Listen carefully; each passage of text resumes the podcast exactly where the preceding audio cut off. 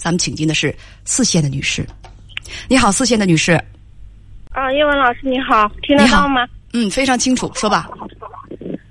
嗯，就是最近我跟我老公，我发现，我发现我现在不知道跟他怎么怎么继续生活下去了。嗯，嗯你说吧。嗯，嗯就是自从他去年下半年十月十月左右吧，然后开始创业，嗯创业了之后，他就是天天整天忙着他他那个店里面的活，嗯然后，然后关于小孩的事情啊，或者我自己工作方面的事情，然后他，他就是从来就是，就是那种忽悠的那种方式，呃，对待对态度对我，你是想说敷衍的态度吧？对对对，敷衍的态度。你是觉得他不关心你们，还是他应付？他在应付？我觉得他，他一直从他我跟着他这这几年来，一直好像都比较应付。你告诉编辑说，今年你们是二十八岁，他是三十二岁啊，是二十八岁和三十二岁，结婚有几年了？结婚有八年了，孩子是八岁。你说你跟丈夫之间感情之前挺好，现在无法沟通，无法沟通是从什么时候开始的？是从他创业开始的。特别是从创业开始，对，从他创业开始就觉得无法沟通，呃，而且跟编辑讲说，你不愿意和他过夫妻生活，因为你认为我们彼此走不进心里。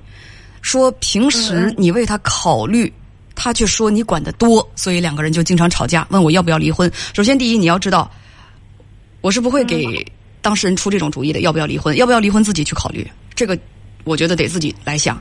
其二呢，我想问一个问题：什么叫做平时你为他考虑，他却说你管得多？这是什么意思？我能举个例子吗？我就是想要听例子。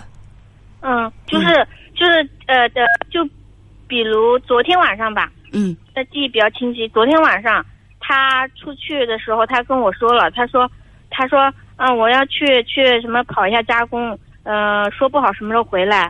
我说我说可以的。啊，等稍等一下，不好意思，他要干什么去？他说他是他做模具的嘛，就是要跑跑加工嘛。啊啊，他就是出去跑一下加工。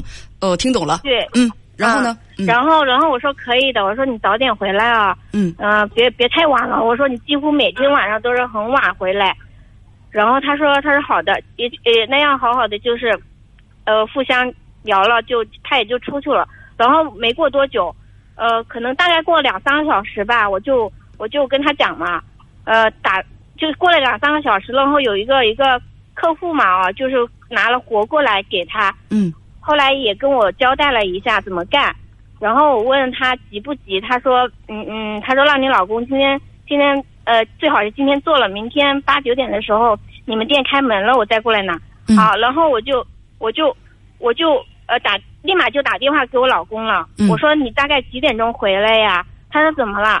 我说那个活呃有一个活就是明天八九点的时候要要要人家要拿过去呢。嗯我说你能不能就是嗯，呃，那边忙完了，呃，趁早我回来嘛，我这样就是让他有一个心理准备嘛。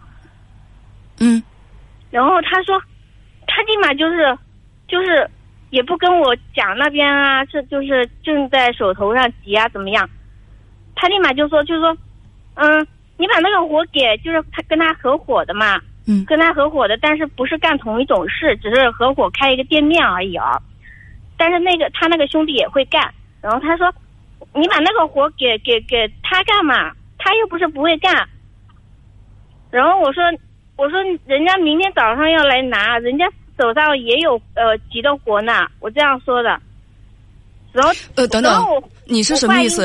就是你丈夫说，你爱人说，让把客户的那个活儿给他的同事嗯做，对对对，那你你是什么意思？你不同意？然后我我是说你嗯你不同意，你为什么不同意呢？因为我们现在就是没有特别忙，然后我们有房贷，因为我们日子说实话也不是特别好过。我明白了，如果是这个活儿给他的同事做，钱就被他的同事赚去了。你希望你丈夫能够回来把这个活儿接下来，不至于把这个活儿给同事，对吗？对，我是这个意思。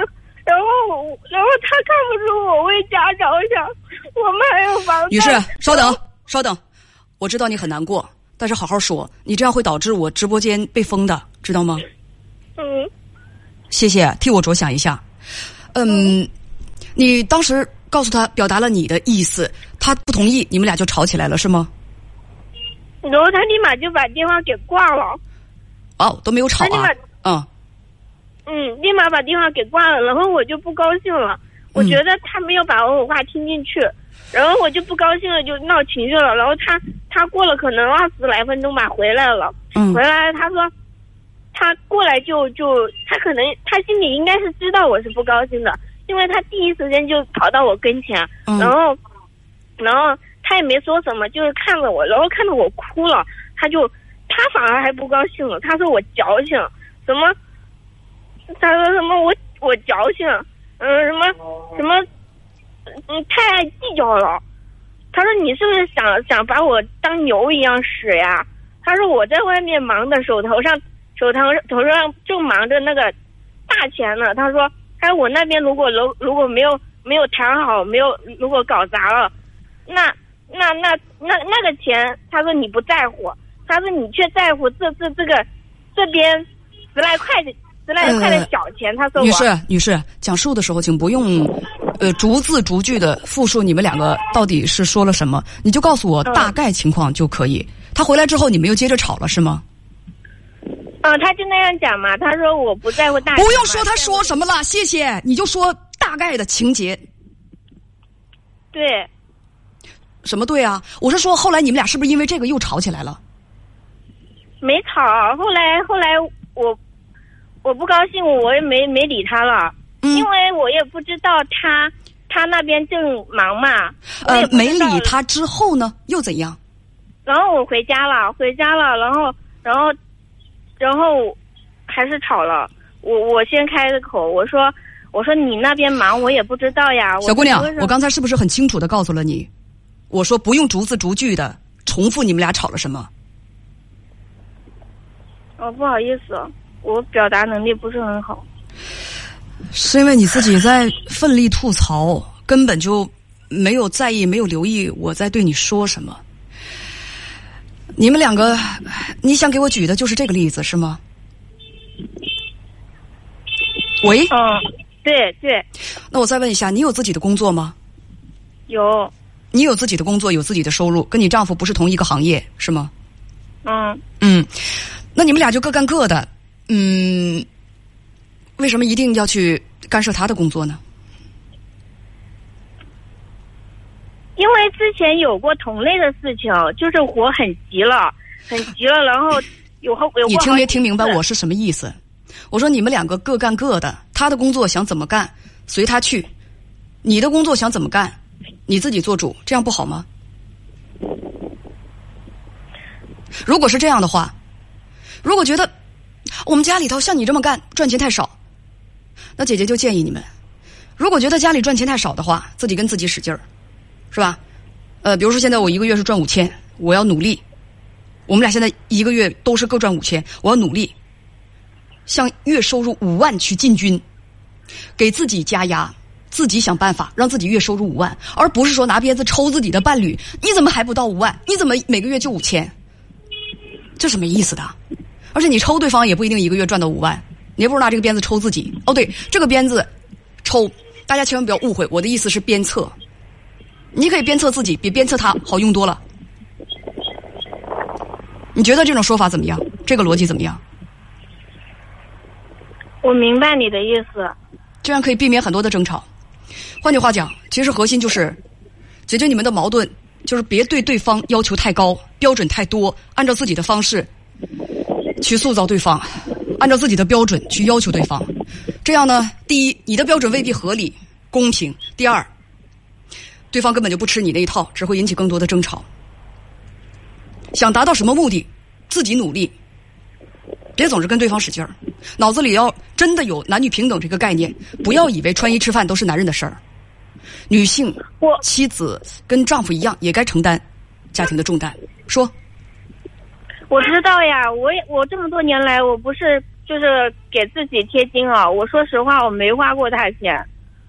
你们是两口子啊？什么叫做没花过他钱啊？你们俩赚的钱不都是你们俩的吗？都是这个家的吗？什么叫做没花过他钱啊？俩人要是在生活当中这么较真儿，日子咋往一块儿过啊？较这种真儿，我没花过你钱，你没花过我钱。如果如果这么想的话，这还叫一家人吗？嗯，我知道了。你知道什么了？你是知道要不要离婚了？不是我的意思，你刚刚不是说，呃，不是说两个人是两口子，没必要较真，你花你的钱，我花我的钱吗？不是我不想花他的钱，我不知道这样讲对不对？不是我不花他的钱，是因为他他的钱都放房子上面去了，所以我也没好意思找他要，因为我觉得他也不容易。稍等，什么叫做他的钱都放房子上面去了？他是在每个月还房贷吗？对。小姑娘，你想想，他在每个月还还房贷，还的是你们的房子，用的是你们的钱还房贷，你能说你没花过他赚的钱吗？你们现在能安心的在这个房子里面住着没断供，是因为有人在努力呀，他不是没有努力呀。你那你怎么叫做我没花过他的钱呢？就是生活费，我指的是我跟小孩生活费要用钱，那那房贷就不是钱吗？房贷还完了就没你的份儿吗？那个房子是你们俩的，他拿他的收入在还房贷。他在做做努力，你的收入、家庭支出，你们俩每个月都在为这个家庭输血工钱。什么叫做你没花过他的钱？你脑子能不能公平一点？你以为他拿他的收入去还房贷，那之后如果婚姻真有个三长两短，房子没你的份儿啊？那叫做没花过他的钱。他是在赚钱，和你一块儿在养家、养房子，养房子也是在养家呀。要不然你们哪有房子住啊？还房贷就不是为家庭做贡献吗？只有就是赚的钱为家里买菜、买米、买盐，这才叫你花到他的钱了，能吃到嘴里，才叫你花到他赚的钱了。还房贷不是做贡献啊。嗯。而且现在每个月哪有低于一千的房贷啊？很少很少吧。我也帮忙烦了。什么叫帮忙？你自己该做的好吗？你跟你丈夫都在为这个家努力，大家都很辛苦，压力都很大，不要再那样去挑剔对方了。别再插手对方的工作，这样两口子真的很容易打仗。他喜欢怎么干就让他怎么干，他每个月能按时给咱们家还上房贷，他就是好样的。你每个月你工作想怎么干就怎么干，各有各的路子，各有各的道，然后每个月都能往家里拿钱，大家一起努力构建这个家庭，和和睦睦的就可以了。人家的工作他爱咋干咋干，能拿钱还房贷就可以。你在旁边多什么嘴？不要去插手别人的工作，这样容易吵架，知道吗？嗯，好，这回没问题了吧？我现在明白了，我太作了。到后面我我不知道我该怎么办，我情商可能也不太好。孩子，他是这样的，呃，有一个词叫做界限感。这个界限感是什么意思呢？人和人之间，不管是多亲密的关系，夫妻也好，父母子女也好，他其实都是要有在某些方面要有一定的距离的，就要保持一定的距离的。这个界限感。要有智慧去拿捏这个界限感，就比如像我刚才说的，各自忙各自的工作，我们不去干涉，啊，各自如果内心底有内心底的，就需要自己去，去去保有和享受的那种小秘密，各自啊就不要去干涉对方。但是在生活当中呢，啊，我们彼此作为亲人，又有亲人一般的亲密无间。你你要掌握好这当中的分寸就可以。有的人就认为，既然我跟你是夫妻，我们俩在一块过日子，所以你所有的一切我都得管，我都要参与。这个他就是模糊了界限感，没有界限感啊！就像是，就像是我我举个最简单的例子，朋友们，一个孩子，一个儿子，已经对大家说边界也对，他已经长大了，三十多岁的儿子，然后妈妈每天催婚，你不催婚我就折腾你，我你不你不。去看我让你相的对象，我就折腾你，我就觉得我必须要操这份心。其实母亲这就是没有界限感，这样没有界限感的亲人很多的，就是我是为你好，那儿子说我我就不想结婚，我厌恶婚姻，或者我我就不喜欢女人，你为什么一定要逼我结婚？那我就是为你好。那妈妈说你必须结必须去结婚，要不然我是撒泼打滚，我闹你也好，我斥你不孝也好，我进 ICU 也好，反正我逼着你必须按照我的方式来。儿子就很受不了，这就是其实什么，就是一种缺乏界限感的表现。你虽然是母亲，儿子一定会跟你有母子之间的那种亲密无间，但是你去强迫改变儿子的生活轨迹、方式还有节奏，这就是缺乏界限感。因为这个东西应该是各自保有的，就是各自保有各自的那种自由的。就儿子按照什么方式生活，母亲是不应该去干涉的。母亲同样，母亲按照什么样的方式去生活，儿子去胡乱干涉，这也是不对的。啊！但是生活当中呢，我们要彼此关心，要关心备至，要关心的细腻。哎，这当中的分寸一定要把握好。